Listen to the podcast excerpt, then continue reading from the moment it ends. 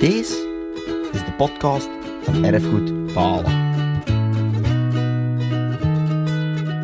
Met allemaal straffe verhalen van vroeger. Zeg, zijn jullie ook zo curieus?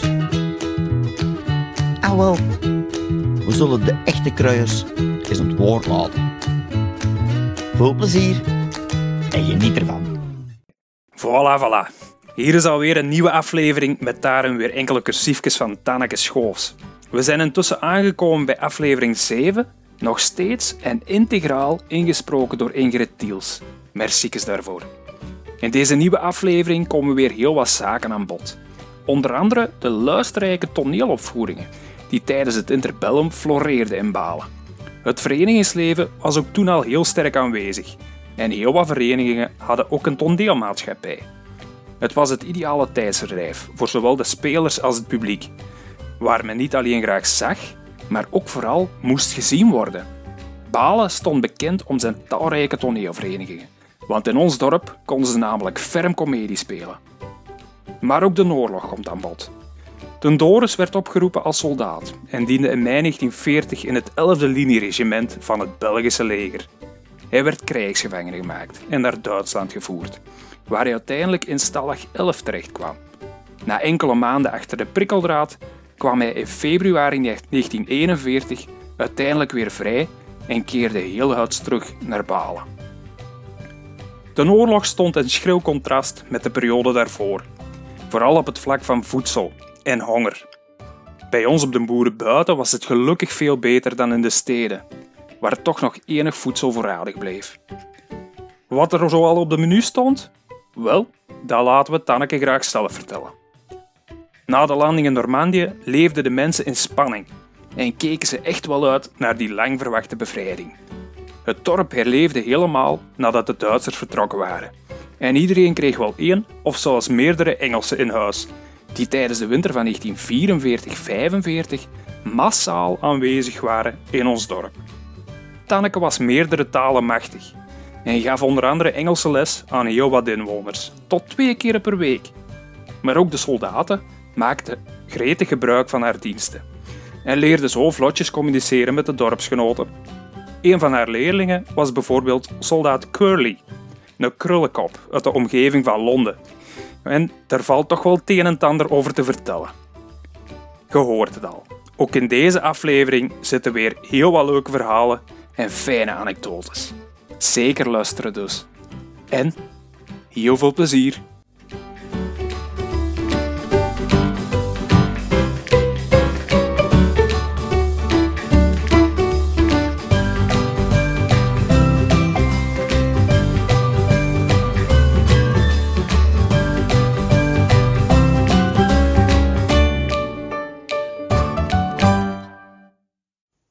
De luisterrijke opvoeringen. Rond kerstmis was het grote gebeuren in het dorp, de luisterrijke opvoering van een wereldberoemd drama in vijf bedrijven en twaalf taferelen of meer. Dan waren wij al een uur op voorhand in de zaal, om zo dicht mogelijk bij de roodgloeiende duvelstoof te zitten en de uitgebreide korte inleiding te bestuderen, opdat we het dan toch maar goed zouden verstaan. Dat was toen ook nog niet moeilijk. De vermoorde was toen nog niet de schuldige en de moordenaar nog niet het gecomplexeerde slachtoffer van zijn opvoeding. Zijn ouders, de school, de kerk en de maatschappij. De goeie, die was toen ook de goeie. De valse, de valse, en dat was dat. Als het doek dan eindelijk opging, etaleerde zich daar voor onze ogen een wereld die we slechts kenden door onze fantasie. De grootste vedette van die opvoeringen was zeker Gustaaf van Genechte. In het dorp beter gekend als Staf van. Hij was schilder en zonder zich de titel van kunstschilder toe te eigenen, was hij het toch. En de meester in zijn vak. De personages van de gekozen tragedies konden, dankzij hem, evolueren in een decor dat hen waardig was. Paleizen, woeste bergen, wilde baren van de zee, donkere holen, Romeinse arena's. Staf kon wolken doen drijven voor de maan, branden simuleren en met de regisseur levende bruggen doen vallen over afgrijselijke afgronden. De acteurs en actrices in het dagelijkse leven molenaars, landbouwers, chefs van de statie, onderwijzers, schroomvallige jonge dochters en brave huismoeders werden voor enkele uren koningen van Frankrijk, perfecten van Rome, couriers van een tsaar, gravinnen of teerbeminde prinsessen. Wij zaten dan, al naar gelang de scènes, te genieten, te sidderen of te snotteren. Dit laatste vooral bij de aanblik van de stervende jonge moeder, die haar enig kind zag ontvoeren onder de wijde mantel van den gluiperige valcharis. Maar het was vooral het einde waarop wij zaten te wachten. God dank met de geruststellende zekerheid dat gerechtigheid toch zou geschieden.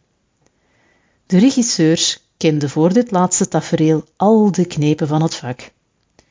De lichten werden versluierd, de violen in de bak begonnen zachtjes te vibreren en wij wisten het. Het moment was gekomen. Inderdaad, in een onstuimig elan stortte de als slavin opgegroeide wees, die nu eindelijk gekend en erkend was als de doodgewaande koningsdochter, zich in de armen van haar geliefde. Dan kuste deze edele prins haar hart stochtelijk, maar niet te. Vurig, maar niet te. Lang, maar niet te, want in de zaal, achter een pilaar, gloeide het spierend oog van zijn ega, die een gepeperde vocabulaire al klaar had voor de verwoestende bedscènes, die zij vannacht aan de zijde van hare lekkere zou ontketenen, wegens zij nog altijd te veel overtuiging bij het afwerken van het laatste bedrijf. En de minder luisterrijke. Die toneelopvoeringen, van Sertogenbos tot Mazeik, ging elk een die zich boven of onder de grens bewoog en er iets van kende, ermee akkoord. In balen konden ze komedie spelen. Als ik nu soms naar modern toneel zit te kijken, zonder in slaap te vallen, speur ik dikwijls heimwee naar dat van toen, hoewel er meestal ver boven ons verheven hoogwaardigheidsbekleders ten tonele gevoerd werden, stonden deze toch zoveel dichter bij ons dan die antihelden van de nieuwe kunst. Ze waren toen nog geen marginale, psychopathische of, hoe dat in het hedendaagse onverstaanbare jargon ook mogen heten, op hun kop gevallen. Navelkijkers die het, ja, ergens niet meer zien zitten of zichzelf nog niet gevonden hebben. Ze waren nog normale mensen in hun reacties, gevoelens, emoties, in hun lief en leed. Wat succes heeft, moet echter altijd nagedaan. Spoedig hadden alle gehuchten en vele omliggende dorpen hun echte of geïmproviseerde zalen. Onze va moest er met ons moeder dikwijls naartoe, om zich te laten zien voor de klandizie, wat men nu public relations noemt. Hij vertelde ons dan op de hem eigen sappige manier de vele anekdoten die hij er meemaakte. Zo ging het doek eens op over een vreselijke misdaad, begaan in een akelig, onherbergzaam landschap. De vermoorde lag afgrijselijk bebloed op een rots. Helaas, het lijk had in de loop van de nacht te veel erwtensoep in zijn verdoemenis geslagen, en daar schoot plots, als een kanonschot door de stille, gespannen zaal, een salvo dat alle toeschouwers met verbijstering sloeg. Deze durfden niet reageren uit schrik het verkeer te doen. Spoedig daarop kwamen twee verdwaalde, vreedzame reizigers langs dat oord en ontdekten de dode. Debuteerden zij in de volgende dialoog gewoon hun rol of waren zij dermate grote kunstenaars dat ze zich direct in een nieuwe situatie konden inleven? In elk geval kwam er deze zeer aangepaste samenspraak. Hij moet reeds lang dood zijn, waarop de andere repliceerde, ja, want hij riekt al. In een van de gehuchten werd een soort mysteriespel opgevoerd, het lijden van Christus. De zaal lag zoals dat overal trouwens was, naast een herberg, zodat de spelers tussen de bedrijven door hun dorst konden lessen aan een toog. Tijdens een van de opvoeringen, toen de laatste scène, die van Golgotha, aangebroken was en Christus tussen de twee moordenaars aan het kruis moest gehangen worden, hadden de acteurs reeds een fameus stuk in hun voeten. Ze stonden er echter hardnekkig en dreigend op, niet tegenstaande alles op te treden.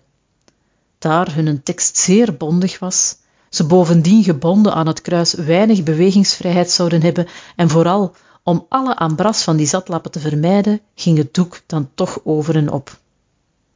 De Balense Christus had echter blijkbaar nog niet genoeg gehad en toen aan zijn herhaalde beden om drinken niet vlug genoeg gehoor gegeven werd door de soldaten, was zijn geduld eindelijk op. Door nadorst gekweld schreeuwde hij kolerig door de zaal: Let me begot eens drinken! De onderpastoor van de parochie die, als deskundige, de regie gevoerd had, moet er een paar weken niet goed van zijn geweest. De aftocht. Het was dus in 39 oorlog geworden en in 40 ook voor ons. Eerste blitzkrieg waarin de Duitsers in enkele weken tijd het grootste gedeelte van West-Europa konden bezetten. Onze Doris werd als krijgsgevangene mee naar Duitsland gevoerd, waar hij bijna een jaar vertoefde. Voor het eerst was onze gelukkige klan uiteengerukt. Dan kwam er die verwoestende slag om Engeland, die de Britten met een waarlijk verbeten stoïcisme doorstaan hebben. Men had hen immers niets dan bloed en tranen beloofd. Daarna bleef het een tijd van wachten. Maanden, ja zelfs jaren gingen voorbij. Intussen was er de inval in Rusland en de intrede van de Verenigde Staten in het conflict. En langzamerhand begonnen we te merken dat er iets aan het veranderen was. We hoorden al eens, eerst zeer sporadisch, een ander geronk dan dat had van de Stukas en de Junkers. Het was een Engels vliegtuig dat hoog boven de wolken, ver buiten het bereik van de Duitse luchtafweer, de vlak, vermetel alleen op verkenning ging, of ten aanval. Stilaan waren er meer en meer bommenwerpers. Ze vlogen meestal in formatie van negen. En deze groepjes waren dikwijls sterk uitgedund bij hun terugkeer. Dan stonden de Duitsers op de hoek van de straat te kijken en commentarieerden vol leedvermaakt. Drei abgeschossen, vier abgeschossen, en zo verder. Eens boven Antwerpen waren er overblijvers die zich in een veilige groep van elf aaneengesloten hadden bij hun terugkeer. En toen was het de beurt aan de signor om droog op te merken. Zwei beigeschossen. En dan was er de 6 juni 1944. De landing in Normandië. En begon datgene wat de Duitsers hun zegerijke terugtocht zouden noemen en de opmars der geallieerden. Het was september toen deze laatste onze gewesten genaderd waren. Het werd een hoopvolle en een eigenaardige tijd. Want hoe zou de bevrijding van het dorp verlopen? Zou het ook verwoest worden in een confrontatie met de vijandelijke legers? Het was een beklemmend wachten. Soms zagen we hele slierte veldkrauwe soldaten, tanks en vrachtwagens noordwaarts trekken. Dan weer niks meer dan hier en daar een eenzame verdwaalde krijger die een stootkar met wat oorlogsbuit voor zich uitduwde. We hebben er zelfs een gezien met een kinderwagen. Er is echter voor ons een namiddag in die ziegrijke roekzoek geweest die we nooit zullen vergeten. De lucht was grijs en gesloten en er viel een druilerige, trieste regen. Er was niks te doen en niemand had lust iets te doen. We zaten met ons vieren in de woonkamer. En plots hoorden we het ijzeren poortje van ons tuintje dichtklappen. We lieten het altijd open, om zo langs ons achter bij de buren te kunnen en zij bij ons. Onze va en onze Doris begaven zich direct naar de kelder. Want er waren hier al verschillende mannen als gijzelaars meegevoerd en zelfs gefusileerd. Vanuit die woonkamer konden we niet buiten kijken vanwege de ondoorzichtige glasramen. Daarom gingen ons moeder en ik heel zachtjes langs binnen naar de veranda aan de andere kant van het huis. Vandaar konden we ongemerkt in de hof zien, en wat we daar te zien kregen deed het bloed in onze aders stollen. Een Duits soldaat onder zijn lugubere helm en met zwarte kapotjas en ransel, het geweer met bajonet in de hand, sloop spiedend, zoekend langs de achtergebouwde naar onze living toe. Ons moeder was de eerste die zich herpakte. Hoewel altijd ongerust en bang, was zij het ook die zich in een alarmtoestand altijd de dapperste toonde. Ik moest mij vooral stilhouden. Zij zou gaan kijken.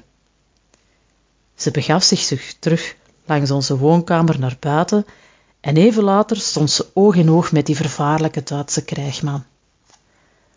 Aan het gezicht van ons moeder te zien, moet hij wel iets gezegd hebben dat zij niet verstond. Dan zei hij weer iets en nu hoorde ik haar smekend en in paniek roepen: Nee, meneer, nee! Waarom die een Duitser daar een zo wanhopig gezicht trok en steeds dezelfde gevolgd door bitte, bitte bleef herhalen, was mij een verschrikkelijk raadsel. Ons moeder bleef zich echter daar met ware doodsverandering tegen hem verzetten en riep altijd maar opnieuw: Nee, meneer, nee, hier niet, hier niet. Daarna kwam ze verslagen, lijkbleek en met neerhangend hoofd terug binnengelopen. Ik was op de wip terug bij haar en ze viel op de eerste de beste stoel neer. Ze sloeg de handen voor het gelaat en riep: O God, God, we zijn eraan! Er is zo'n Duitser die hier absoluut zelfmoord wilt komen plegen. Hoe moeten we met dat lijk blijven? We zullen allemaal doodgeschoten worden. Maar wie zal ons geloven? O God, God, het is gedaan. Ik bezwoer haar mij te zeggen wat hij voor dat bitte, bitte gezegd of gevraagd had. Schießen, bitte, bitte schießen, had hij geroepen. Seconden en seconden kropen voorbij. We zaten, verlamd door angst, ons aller einde af te wachten. Dat noodlottig schot dat nu direct moest volgen. Maar er kwam niets. Niets. We hielden het niet langer uit. Op de tippen van de tenen slopen we terug naar ons observatiepost in de veranda. En daar waren we plots getuigen van een schokkend schouwspel. De Duitser zat, het geweer naast zich geplant, zijn kapot opgetrokken gehurkt, zijn heel firmament open en bloot in onze soepgroente. Niet te schiessen, maar te schen. Ons moeder had dus in dappere tegenstand hier in den hof een eenheid van haar vijandig leger zo niet teruggedrongen, dan toch even opgehouden. Ze heeft er echter nooit een medaille voor gekregen. Maar het ergste van al was dat we in geen heel jaar geen peterselie meer durfden eten. Franse les voor beginners. Dan verdwenen de Duitsers, kwamen de Engelsen en wij waren bevrijd. Het dorp herleefde. Men kon weer op straat komen. Het was een drukte en gaan en komen van belang. De herfst begon de bladeren goud en rood te kleuren en het front scheen zich te stabiliseren ergens in Holland. De geallieerde troepen sloegen hun winterkwartieren in de omtrek op. En ook bij ons. We kregen hogere officieren te logeren die nu een andere taal spraken en dus niet meer aankwartierd waren, maar wel billeted. Een dokter van de Steegstraat had zelfs het voorrecht een echte authentieke Engelse lord te mogen herbergen. Men zag deze man zijn nobele geboorte echter niet aan. Hij was eerder klein, zeer onopvallend en hij liep met zijn neus bijna tegen de grond, precies of dat hij alle ogenblikken kon voorovervallen. Hij had onze officier, Major Kobe, dikwijls nodig en zo zagen we hem wel eens. Op een keer, toen ik thuis kwam, berichtte ons moeder me met haar eigen fantasie en het opmaken van titels en namen en met een totaal gemis aan eerbied voor de aristocratie en hiërarchie in het Britse leger, dat die lodder van Stuik weer zou komen vragen naar ons Kobeke. Ik was dat jaar pas afgestudeerd en ik gaf Engelse les aan vele Balense mensen in de parochiezaal. Ze maakten enorme vorderingen. Hoe kon het ook anders? Ze kregen twee maal per week les en ze hadden daarbij, en dat vooral, ofwel een Engelsman thuis, ofwel ene die s'avonds kwam burten. Als de Vlamingen een stap voor hebben in het zich eigen maken van een vreemde taal, dan liggen ze een zeven mijlen schreden voorop in het verwerven van het Engels. Het ligt ons. Onze major Kobe had mij gevraagd ook aan zijn jongens les te willen geven. Maar dan moest het Frans zijn.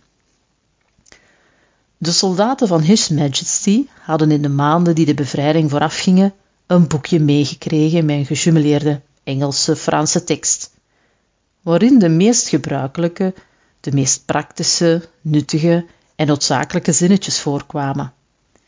Die zouden van dienst zijn bij het oorlog voeren en hen zouden kunnen helpen overleven in ongekende landen.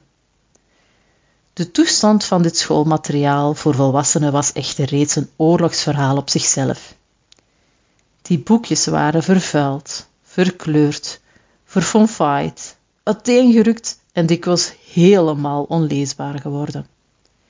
Hoeveel uren hadden ze niet vertoefd op het hart van hun dragers in de koude, stormachtige golven van een Normandische baai? Ze vormden voor mij de meest pakkende en de meest tragische getuigenis van onze bevrijding. Ze hadden ze eigenlijk tot hiertoe nog nooit gebruikt. Hoe zouden ze die ook in een opmars hebben kunnen uithalen? In straten en op wegen, waar achter elke hoek een vijandelijke scherpschutter of tank kon opdagen, om hen naar de eeuwige jachtvelden te helpen? Maar hier was het anders. Hier, in die rustige, kalme dorpsfeer, zouden ze er de tijd voor hebben. Ik begon met een zeer gevulde klas. Tweemaal per week les van vijf tot zes in de nieuwe jongensschool. Helaas, de conversaties die zij verondersteld waren te leren, trokken blijkbaar niet meer aan. Ze waren die een oorlog moe. Ze hadden er behoefte aan iets anders te horen. Het interesseerde hen helemaal niet meer wat de commendatoor was, of nog minder waar ze de vijand konden aantreffen. Ze hadden meer nood aan galante uitdrukkingen zoals promenade, madame, of voulez-vous danser avec moi? Ik heb echter nooit meer geestige leerlingen gehad dan die Engelsen. Ze hadden een enorme zin voor humor. Ze waren zich bewust van een totale onkunde in het verstaan en nog meer in het uitspreken van die charmante taal. Ze mishandelden ze immers met dezelfde intonatie en met hetzelfde accent als Stan Laurel en Oliver Hardy dat deden in hun Frans gesynchroniseerde filmen, bestemd voor het land van Charles de Gaulle en Mistindiet. Een van mijn meest ijverige en actieve pupils was Curly. Zo noemde men, waarschijnlijk vanwege, vanwege zijn kroezelkop. Hij was niet meer zo jong, hij kwam uit een volksbuurt in Londen. Hij was ongekunsteld, oprecht en altijd opgewekt. Hij had El Almamein meegemaakt met de Desert Rats. En hij doorspekte dan ook mijn les, te pas en te onpas, met filosofische Arabische uitdrukkingen, om mij op zijn beurt een ander onverstaanbaar idioom aan te leren, dat hij dan welwillend voor mij in het Engels vertaalde. Op een keer kwam hij aandraven met het Franse Ça ne fait rien. Dat doet er niet toe. Hij had dat ergens gehoord. Ik zou later vernemen waar. En ik moest hem duidelijk maken wat het kon betekenen. Ik bleef maar uitleggen en herhalen, ça ne fait rien, maar hij scheen het echter niet direct te stappen. Tot hij opeens luid kraaide, that's it, à la.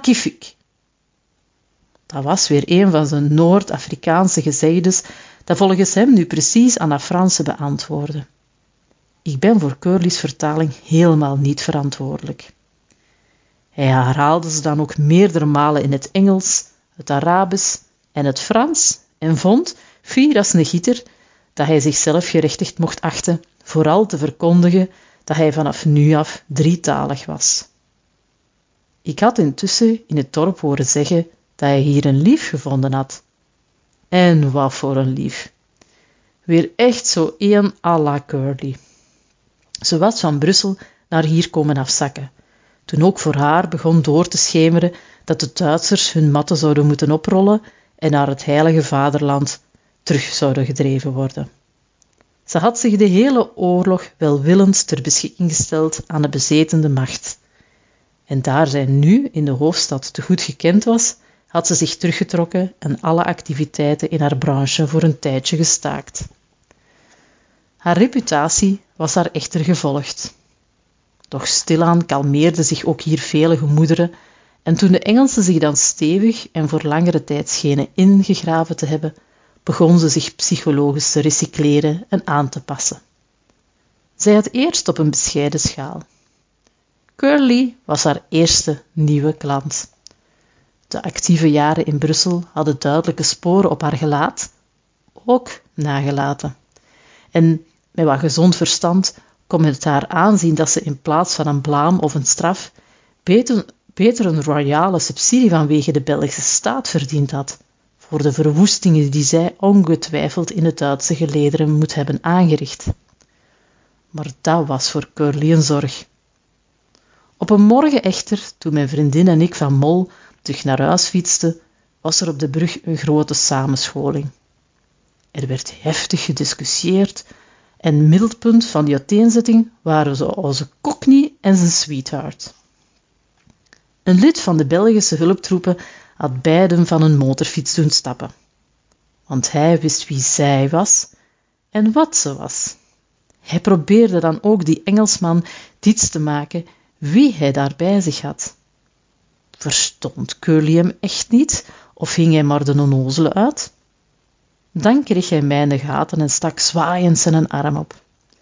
Intussen duidde zijn verontwaardigde interpellant na vele vergeefse pogingen ten einde raad. Dan maar een beschuldigende vinger op de borst van die verlepte herfstroos en riep finaal: She, German Smos. Hoewel Curly hem niet helemaal verstaan scheen te hebben, besefte hij wel voldoende dat het niet inhield dat zij een biddend lid had van een of ander godvruchtige genootschap. Maar alla kifik! Hij pakte zijn lief terug beet, plantte haar met een ferme mep op haar achterwerk terug op de duelzitting, puntte nu zijn vinger op haar etagère en decreteerde luid, opdat alle aanwezigen en vooral zijn lerares zouden horen hoe goed hij Frans geleerd had. Ça ne rien. Maintenant she English schmos.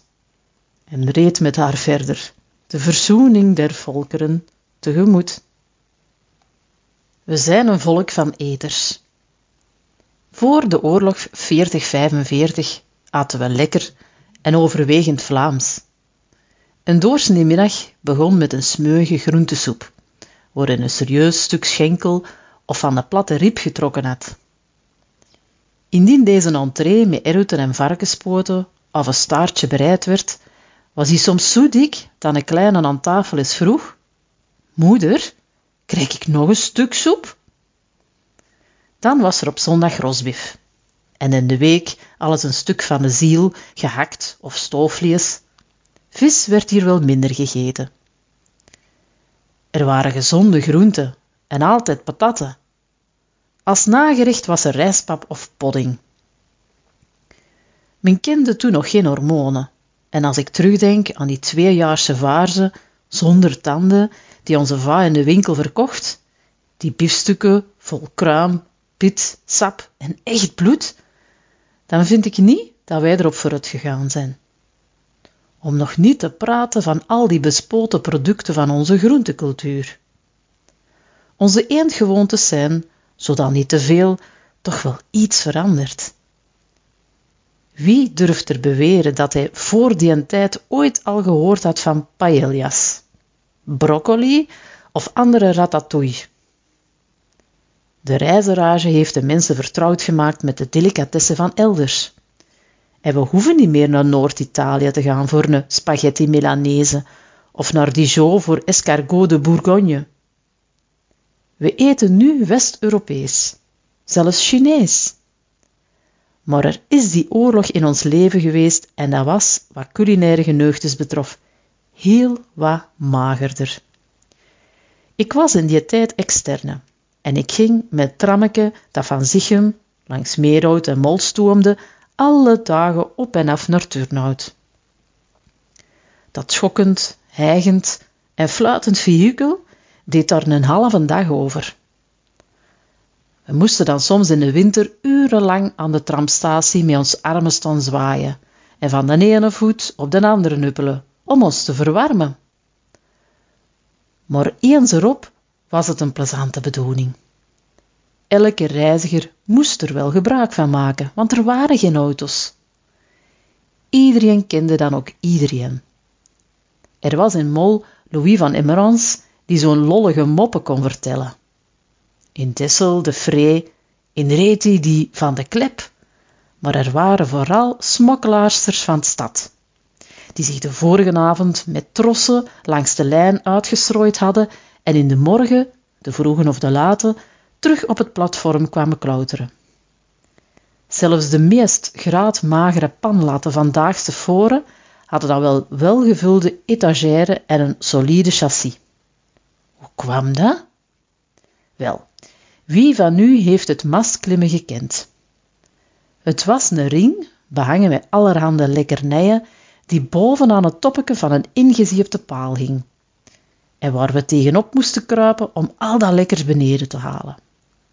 Een zulkdanig voorziene ring hadden onze dames ook rond hun lende. Hij was voor de gelegenheid behangen met kleine bolle boerenkaas en roggebrood. Alles veilig opgeborgen onder wijde rokken en onzichtbaar, hoopten ze toch, voor de zo gevreesde controleurs. Ze zaten dan op de melkproducten vanaf hun startplaats tot in Antwerpen. Erop of achter of ertegen, maar meestal bovenop. En die kaas moet wel zeer belegen geweest zijn als er mee thuis arriveerde. Intussen deden ze dan een tijd dood met succulente verhalen over gastronomische plas, die zij in de goeie oude tijd geserveerd gekregen hadden in het sprotje of de heerlijke dranken van het vloerengatje. Ze deden dat zo goed dat, als wij een turnout binnentuften, alle monden van water overliepen. Toen er een zei, nee, me kinneke, nee. Voor mij moet dat allemaal niet. Mij geen pietekes met spenuzzie en geen schoekes met crèmefles. Voor mij niks als een boken. Een wit boken met goeie boter. Zoete, vaarse boter en een kommeke kaffe. Echte straffe bonenkaffe met draakletjes. Bij ons op de buiten was de bevoorrading zeker minder moeilijk dan in de stad. We hadden of huurden immers bijna allen een stuk knof of land waarop we aardappelen, selder, prei en pekens konden telen. En daarbij had iedereen nog wel iets dat hem kon omtussen. Ik heb eens een advocaat in Atrammeke horen beweren drop een Vlaming in de woestijn en sanderendaags eet hij friet met biefstuk. Daar is iets van aan. Maar al hadden we honger, het was zeker niet al van lek me lippeke. We aten zwart brood. En als we hoorden zeggen dat er ergens op de Toemetoek of achter Pierre Luitendijk witte mik verkocht werd, sprongen we op onze fiets, want je moest er direct bij zijn. We dronken malt met flutjesmelk en maakten gâteau van zwette blom. In de steden konden alleen de begoeden aanzitten aan rijk gevulde tafelen. En voor de meesten was er het voedsel zeer schaars. Zo waren er meneer en madame X. Zij was afkomstig van een voorstad van Balen en destijds getrouwd met een ambtenaar van het ministerie. Ze hadden vier kinderen en woonden in Brussel op een hoog appartement. Dat werd pas erg toen de oorlog uitbrak. Toen herinnerde madame zich plots dat ze op de boeren buiten nog een oude achterbouwke met hofke liggen had en ze besloot er te gaan wonen met de kinderen. Haar man zou in de hoofdstad blijven en haar enkel komen vervoegen op de weekends. Met de hulp van haar broer kon ze planten, zaaien en kippen en konijnen houden. Dat werd ook gedaan. Die madame kwam bij ons in de winkel. Haar oudste dochter was 18 en dus op leeftijd, om stilaan beginnen na te zien naar een goed ingezeten jongen. En dat waren in die armoejaren degenen die iets te bieden hadden dat met een hoofdletter geschreven werd. En dat was vlees, onder andere. Een beenhouwer kwam dus zeker in aanmerking, vond ze, want ze had door jarenlange ontbering een vleescomplex gekregen. Onze Doris moest dan ook altijd even binnenkomen als hij haar wat soepvlees bezorgde. Een Genevièveke moest hem dan altijd een ersatspralineke en een borrelke voezel presenteren. Mijn broeder was naar geen enkel onderdeel van die drievoudig lokaas happig. Vooral niet naar de dochter. En de moeder vond al spoedig dat alles veel te lang aansleepte. Zo kwam er niks van in huis. De concurrentie was op dat gebied groot. Een ander moest eens met de prijsbeest gaan lopen. Ze besloot dus om grofgeschut over te schakelen en Viveke samen met een schitterend maal op een plateau aan onze Doris voor te zetten. De kandidaat werd geïnviteerd en nog onze ouders, nog ik werden gevraagd. Dat waren maar overbodige kosten en konden haar slechts in haar strategie hinderen. Die bewuste avond ging de uitverkorene dus op stap. Het was een zaterdag en papa was ook thuis aan Brussel. Zo konden de jonge pretendent met zijn toekomstige schoonvader kennismaken. Het werd een grandioze ontvangst. Als aperitief werd er een Franse pastis geserveerd van voor de oorlog. Die hadden ze voor een speciale gelegenheid ergens goed verborgen bewaard. Er waren sigaren, ook van voor de oorlog, en ook daarvoor bewaard. En er was een pla.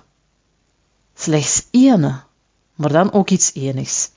Iets zo zelden in die tijd dat onze Doris het zekere jaren nimmer zou gegeten hebben.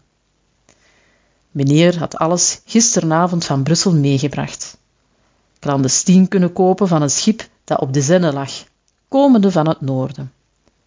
Ja, ja, de delicatesse der delicatessen. Oesters. Onze Doris verslikte zich bijna een malheur in zijn borrel. Als er iets was dat hij vooraf schuwde, dan waren het oesters.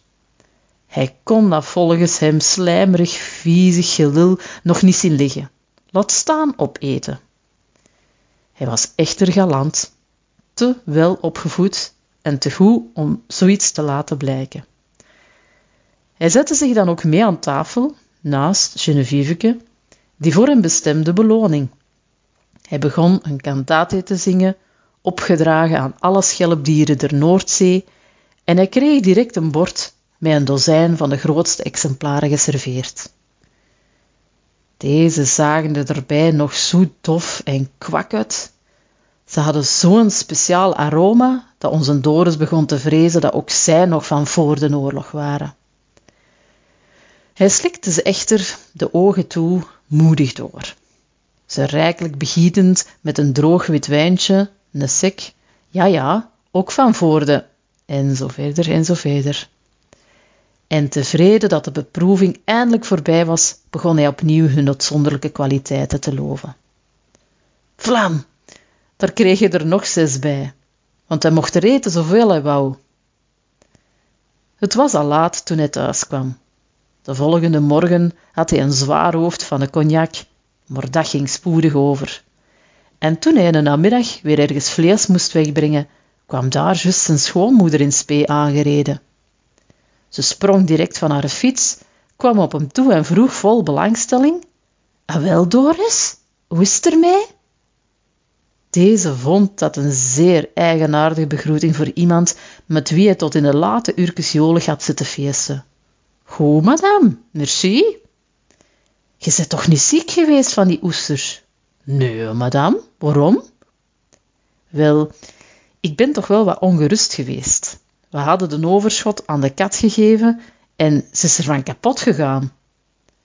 Ik hoef u zeker wel niet te zeggen dat er van die vrijage niets in huis gekomen is.